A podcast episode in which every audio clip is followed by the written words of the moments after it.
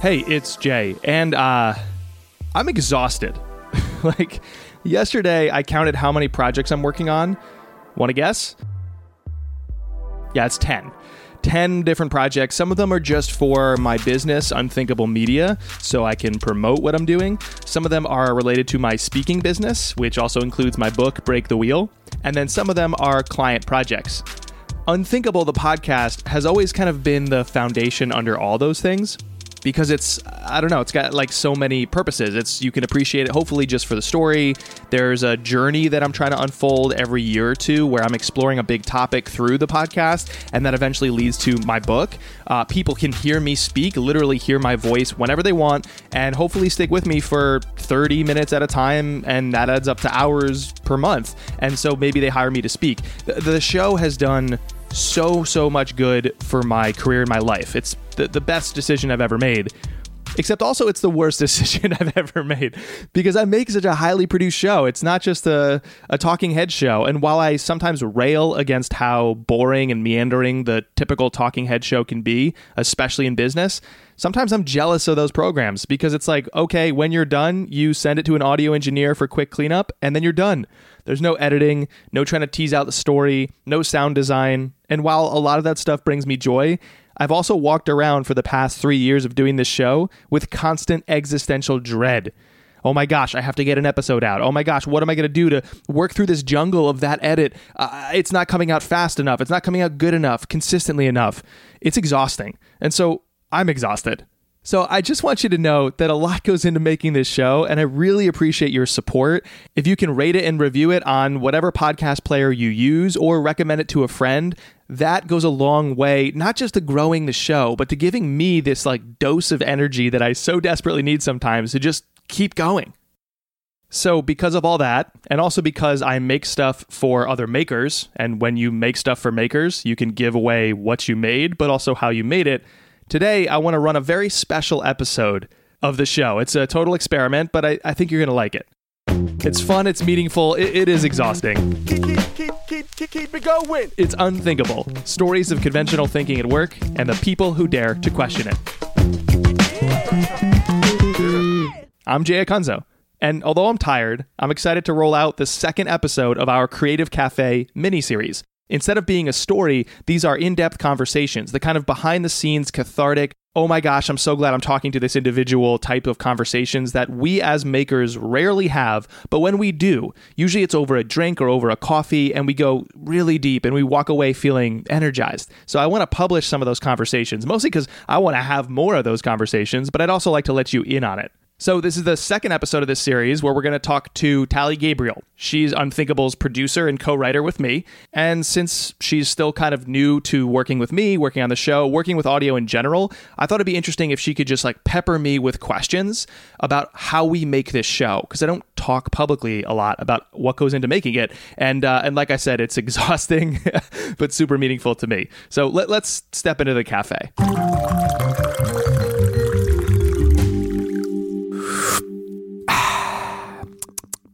Okay. Okay, good to go. Here we are. All right. So, when did you realize you wanted to be a podcast host and create a podcast? And what was the process of figuring out how to do that like? So, man, I think I always approach it as I want to try something and not I want to necessarily like be something or do that for a while. Um, I was working at NextView Ventures, which was a seed stage VC firm that I worked for for three years, and eventually I was their VP of brand. And they hired, I actually hired me as a director of content and community. Mhm. And I had a meeting set up with this head of a nonprofit who was a friend of mine, and uh, and the nonprofit was like thinking about content marketing, so completely unrelated to NextView, but I think uh, in part because I was like showing off my content marketing skills because VCs are profoundly like public with their brands like people care about what they tweet and what they blog about. So i think like i was getting a reputation for someone who knows content marketing and can be creative about it. So this buddy of mine reached out and he's like hey i don't know why we haven't done this before. Can i sit down with you and talk about our content strategy? So we just had a meeting and i was like wow there's a lot of stories you could be telling. And i had an agenda. So i said i think you should launch a podcast and i think i should host it for free because i just wanted a chance to try it And I, I really didn't know what I was doing yet. So I bought all this technology that was a little bit bloated. Because back then I was like a lot of people, I thought the way to be good at a thing is you buy the tools for the thing, uh, which is so profoundly not true. And right. the process was a mess. I, let's see, what I knew I wanted to have this podcast matter to the brand. I didn't want to just create like a show I loved because it was no longer just about self expression once you introduce the nonprofit. And I knew their role in the Boston ecosystem was to connect tech talent with nonprofits. So that could be engineers, that could be marketers, just they wanted the tech community to contribute more to the nonprofit community. And so they were this connecting tissue. And so I thought, okay, we're going to do we're going to do a new spin on the traditional business show. Instead of talking about X topic, which everyone else is talking about, we will talk about that topic by doing like 10 to 15 minutes of storytelling from a tech entrepreneur and 10 to 15 minutes of storytelling around the same topic from a nonprofit founder. And we'll pair the two together because that's literally what the nonprofit is for. So it mimics the brand and has a direct purpose to the brand. And so I, I did three or four episodes, and I remember thinking I was so good at it. I was convinced I was so good at it because people would say nice things. And now I realize, like, well, number one, I was asking for no feedback. That was a problem. And so I would just give and I would just be like, I created a podcast here. And they'd be like, this is great. And I'd be like, yeah, I know. what I should have done was say, like, here's a podcast. Like, can you critique the first three minutes? Um, I should have done that. I didn't. So I thought it was great. And it was constructed in such a way that most people in business hadn't heard it that way. So that the format was so important to get people to react positively that the content, even though the content wasn't that great and my performance wasn't that great, the format was so interesting to them that they thought it was a great show. Does that make any sense at all? I think it does. And then did you evolve the content and everything with that format with that in mind, like knowing the format was the thing that worked? Well, so I only created three episodes because my buddy left the nonprofit and it became more of a burden, like trying to work with new people I didn't know and, and they had other questions. And th- so they didn't have the whole context. And so I only did three episodes and then we, we sort of churned. I think I've heard people say that's called pod fading. It's like you create a few episodes, then you die, you pod fade. Gotcha. um, so then how did Unthinkable happen after that? Well, there was a show in between. Mm. So I was work again at NextView and I I loved the medium and I was like, okay, I've seen when you have a smart format, it makes up for a lot of ills and then you get better at those things and the show gets awesome. So I was like, I want to get better at those things. Hosting, interviewing, constructing the story for audio, all that. And I know I want to create something aspirational, not just like a regular interview show. Because I was listening to like Radiolab and This American Life and and a bunch of sports shows and I just didn't want to do like talking topics with experts because I felt like, I guess it was 2014. Even back then, it was picked over. Today, it's really picked over. But um, so I pitched my partnership at NextView, the three partners and co-founders, on doing a podcast, and they were like, I was like, I already have the equipment. I already have a sample to show you. Here's an example. I already have some qualitative feedback from that show from people we admire in the tech community here's some tweets, here's some emails. And they were like, oh, wow, okay. So, like, you kind of have a sense for what you're doing. We know this is still a pilot and a test for us. Like, put together an idea of what the show would be. So I like I did. I gave them this idea of like here's what the show would be like and what it'd be for, and here's the ways we could like sustain it.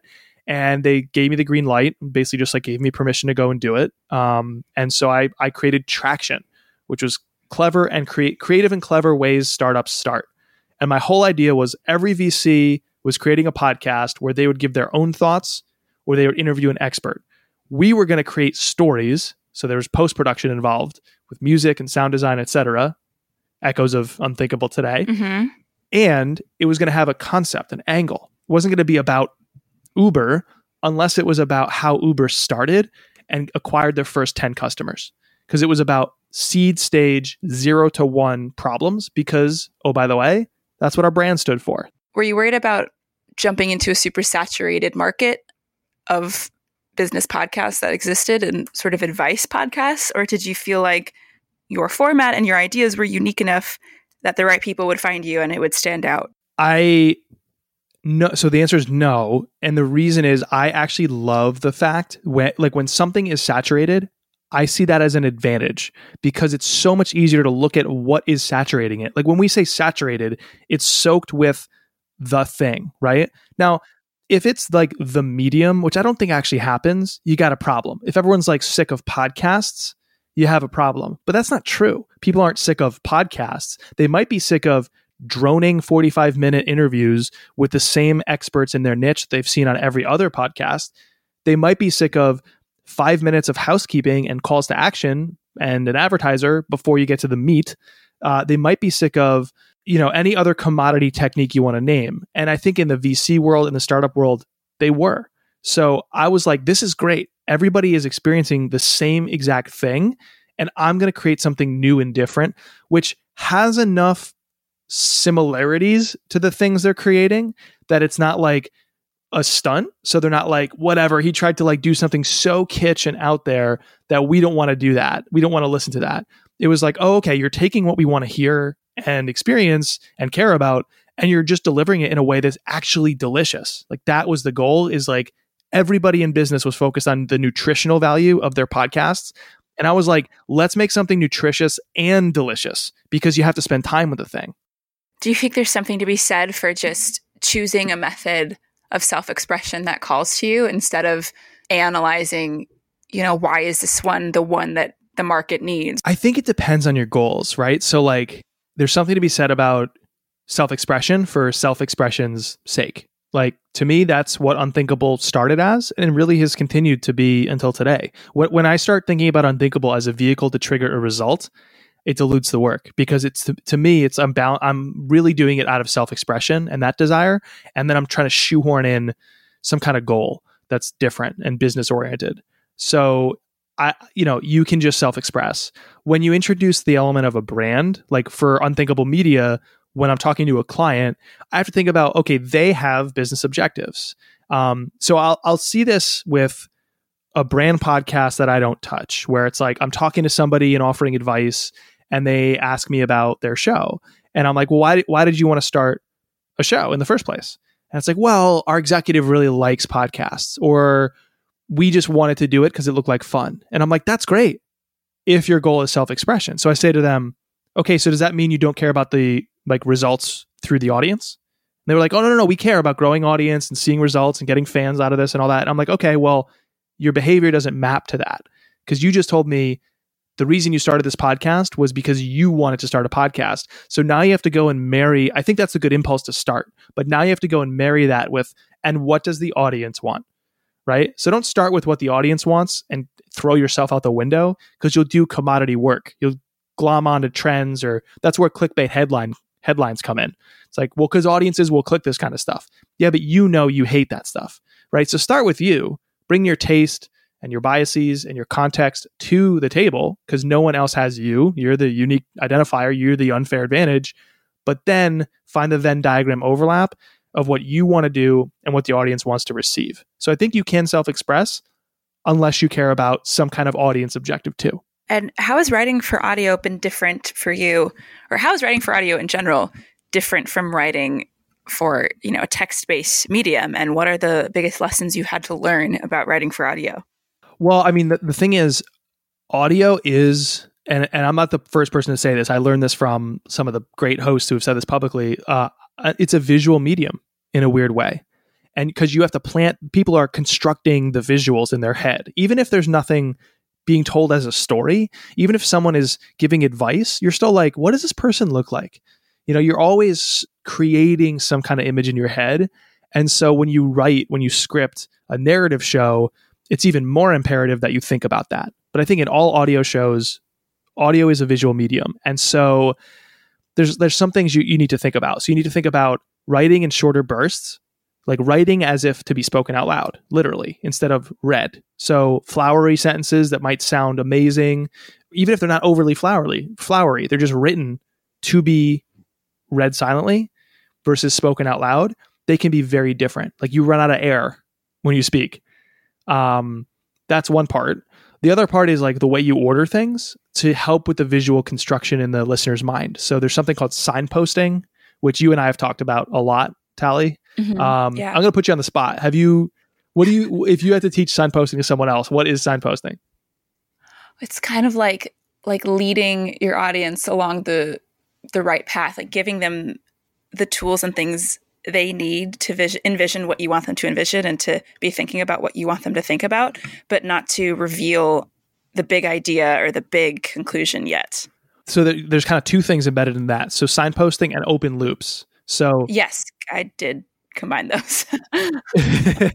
open loops is the latter part, which is like I walked outside, bent down to tie my shoe, and I saw a dog walk by the yard and do something I didn't expect.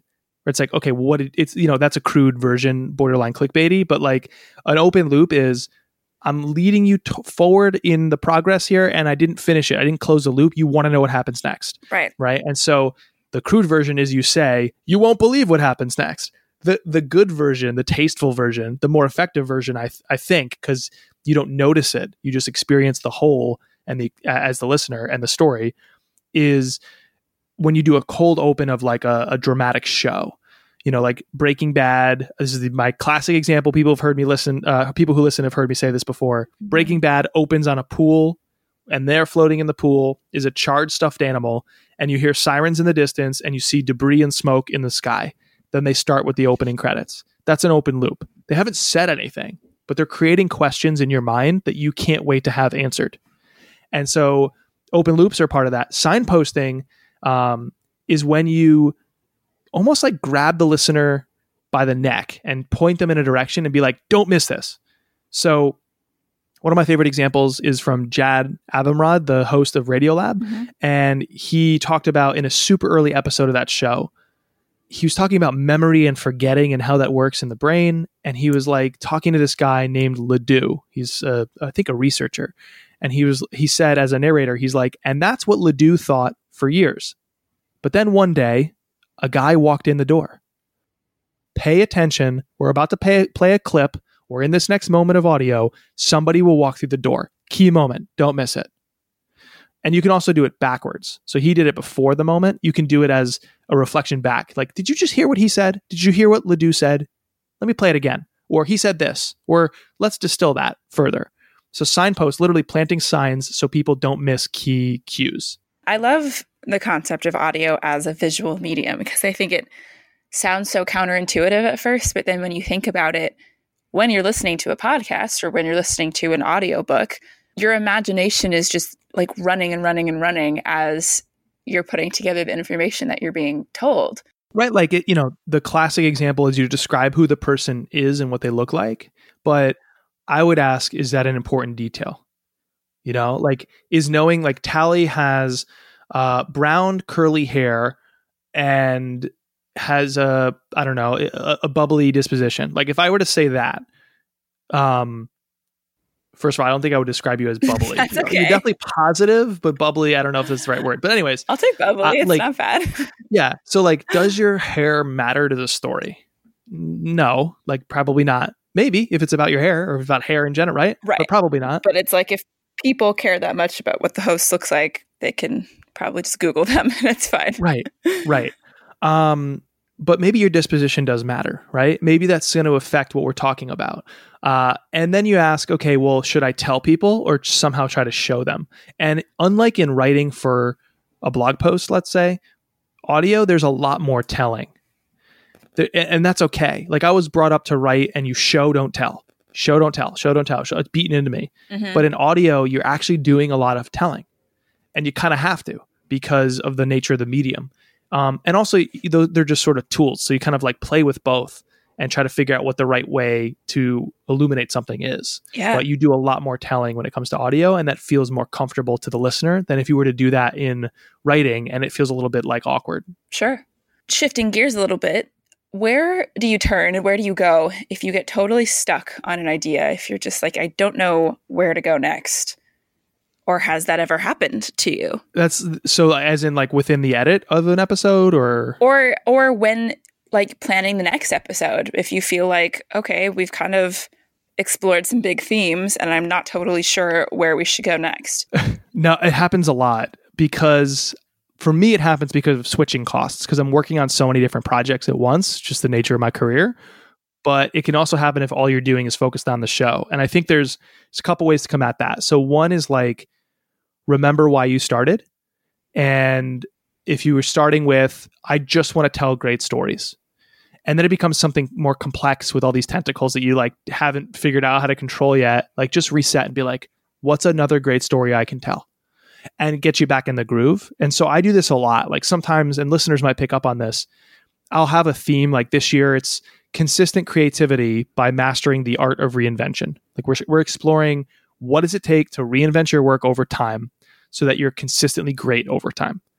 Well, there's a bunch of episodes that I'd already interviewed for and a bunch of episodes that I think I just need to get back in the groove that have nothing to do with that. And maybe I'm trying to retrofit them with a lesson, but so often it's not that. It's just like I want to tell this story because it's great.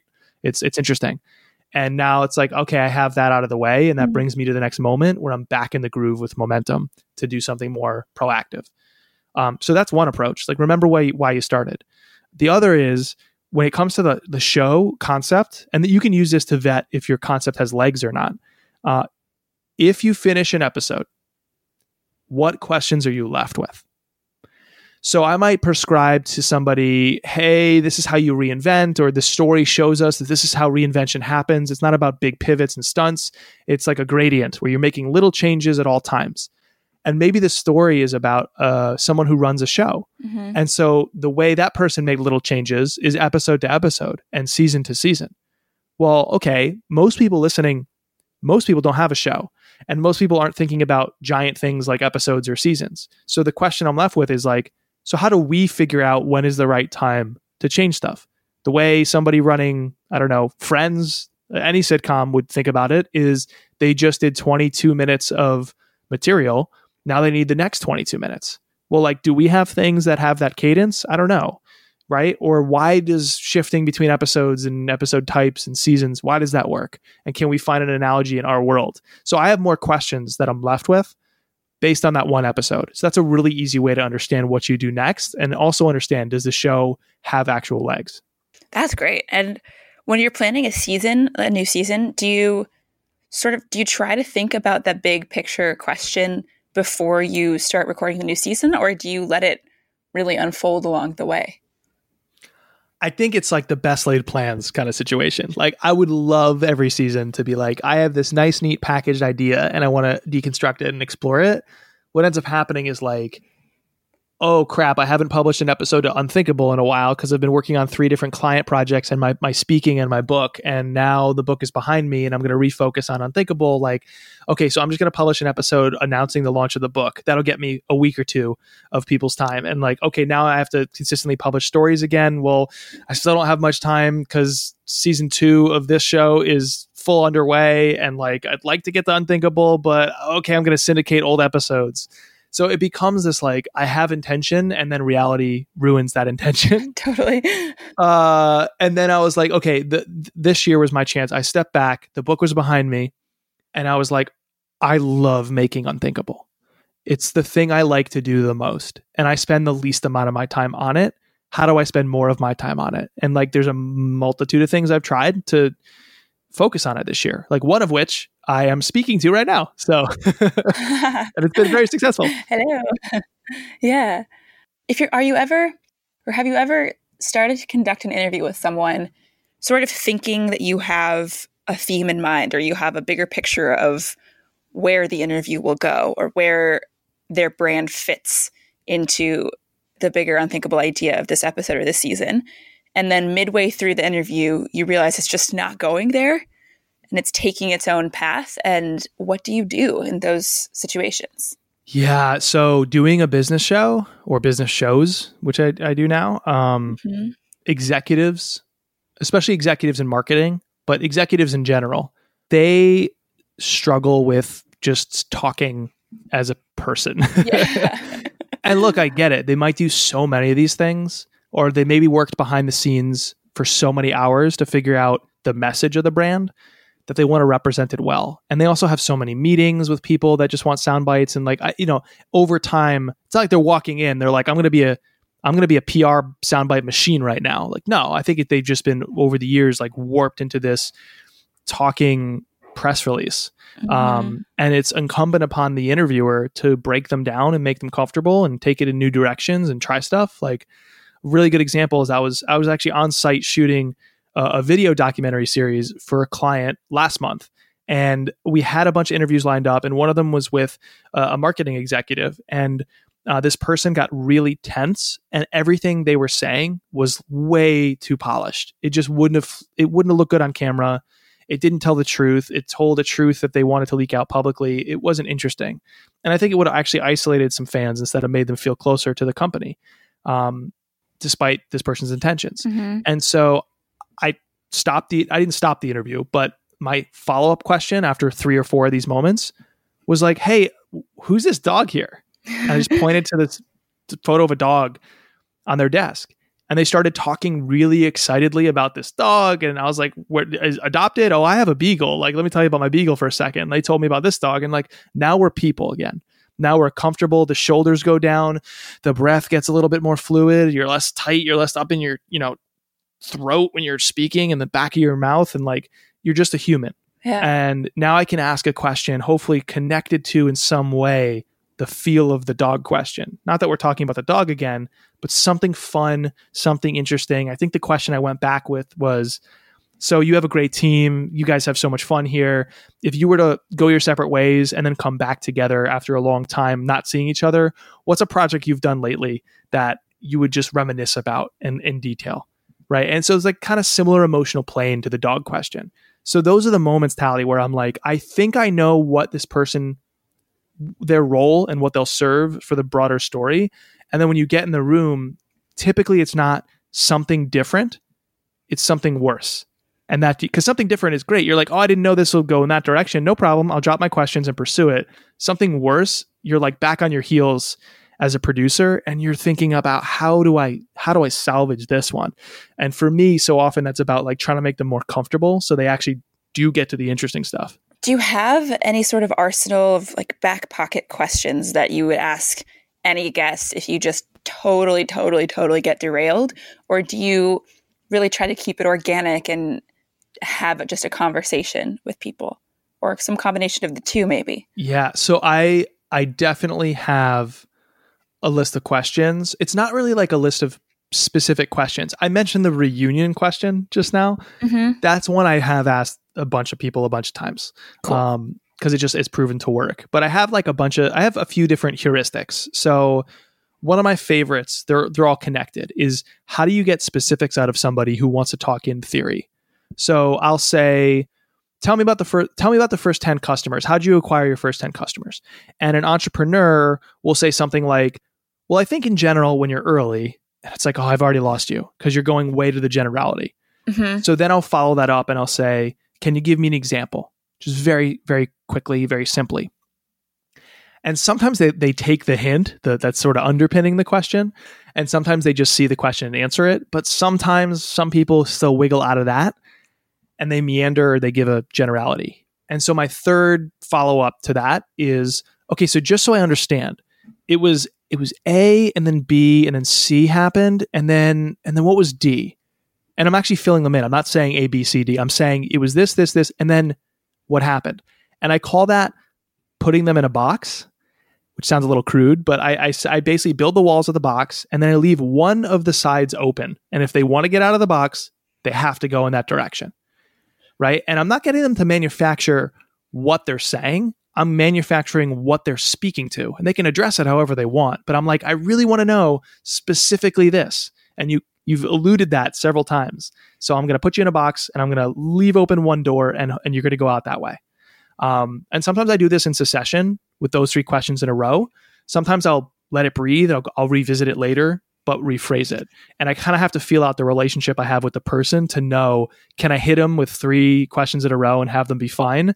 And they maybe figure out I'm asking the same thing, or do I need to like go in a different direction entirely and come back? Yeah. because I have to build more rapport and I haven't yet.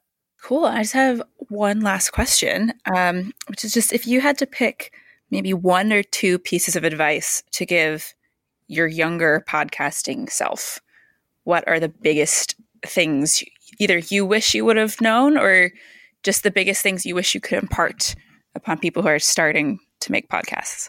The well, the number one thing for all that I'm going to do to you what I just told people to try to avoid through your line of questioning okay. I think in general, Tally, when you're hosting a podcast uh, as as an individual, uh, no, I, I honestly believe any creative project. I'll give you I'll give you the generality, and then I'll I'll anticipate your follow up, and I'll give you an example. Okay. so the generality is this: I'm producing while we're speaking. This is like this is also what you get to when you do a lot of shows. You you are hosting and creating, and you're also producing and editing in your mind at the same time, uh-huh. uh, which is actually a really nice thing to have happen for the final product. Anyway, in general, when you're creating anything, I firmly believe that the best and sometimes the only way to get great at it is you just do it a lot. Right? You do it a lot, then you consume it a lot, and then you do it a lot, you consume it a lot. You just like it's about reps.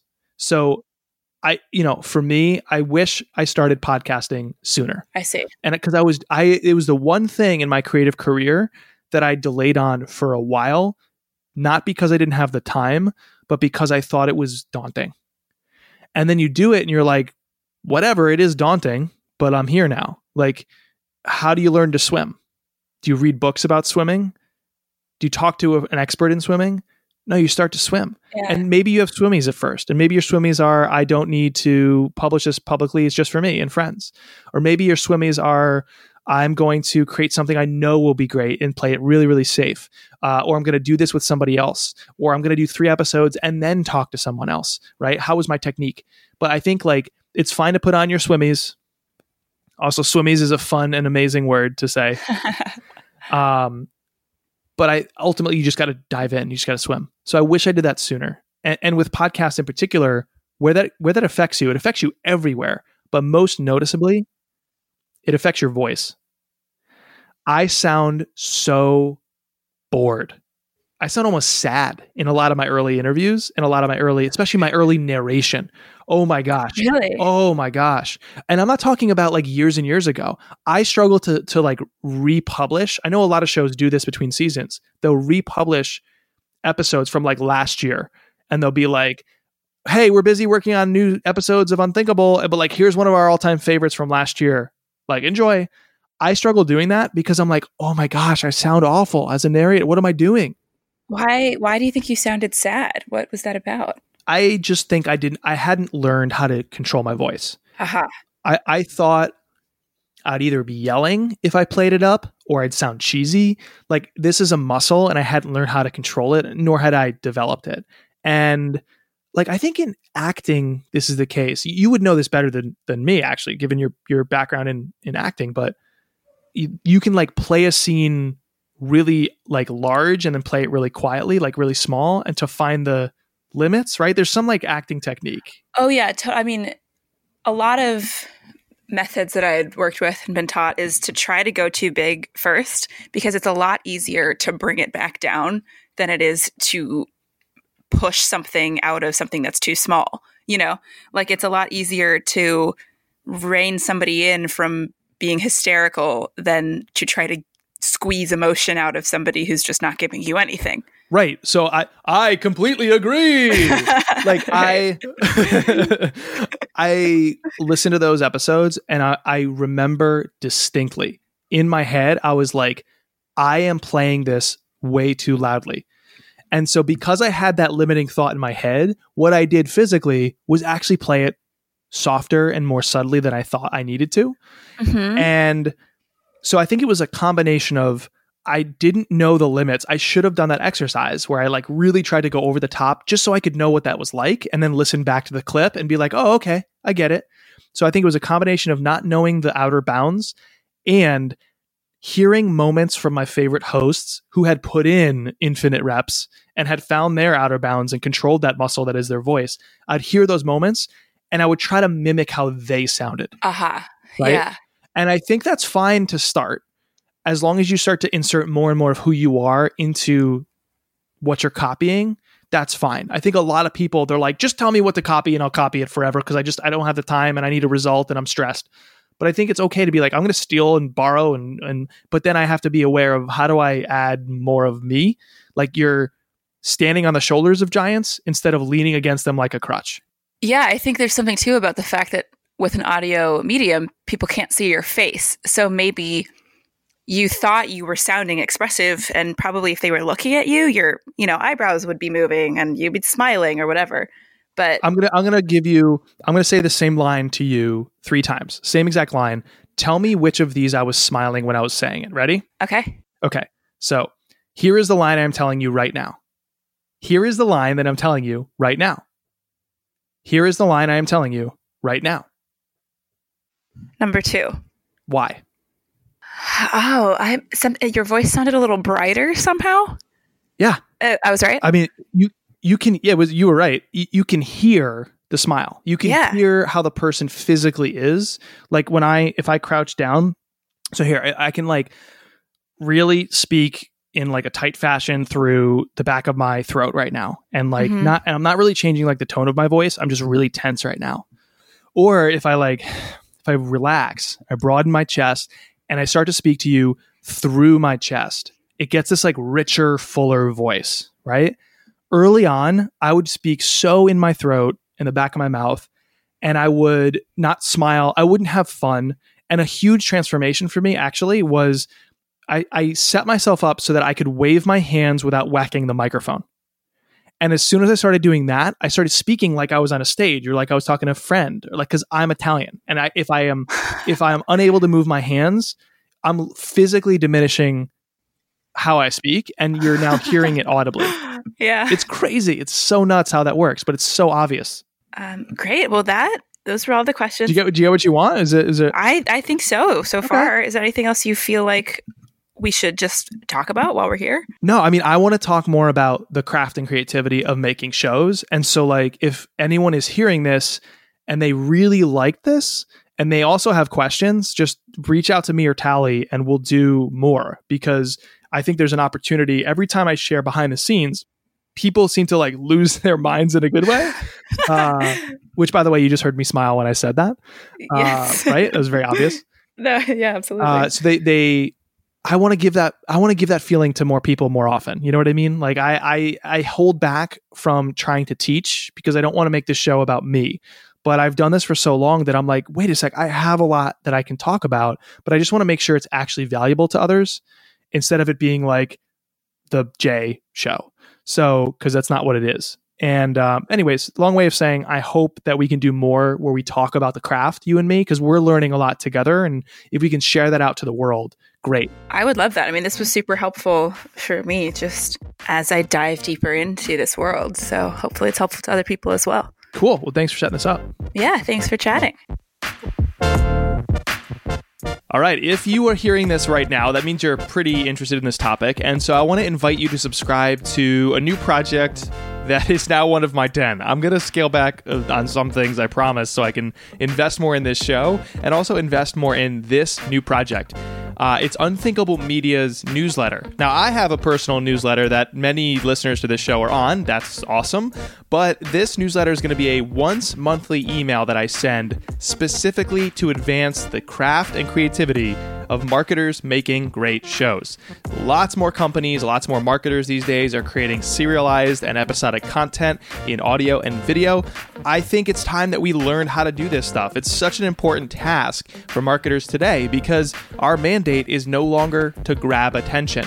We have to hold attention. That is our job as marketers today. And oh, by the way, a great vehicle for doing that, and one we're all starting to wake up to, is to make a great show. So, if you're interested in this topic, and because you're here, I think you are, check out unthinkablemedia.com slash subscribe. I'll put a link in the show notes too, but unthinkablemedia.com slash subscribe. Uh, right away, as soon as you subscribe, I'll respond with my five most popular resources about making great shows. And then every month, you're going to get an exclusive big idea, a way to rethink how to make a good show, and a roundup of news and resources and insights and ideas. I'm even going to do some show deconstructions where I take a moment or an episode or a concept and I break it down to its component parts and pieces so you can go and be more creative on your program. Anyways, that's the Unthinkable Media monthly newsletter just launched this month, April 2019. Unthinkablemedia.com slash subscribe. In the meantime, remember, when you're surrounded by all that conventional thinking out there, uh, maybe trust your intuition instead. Yeah, I think it's a good plan. Yeah, trust your intuition. See ya.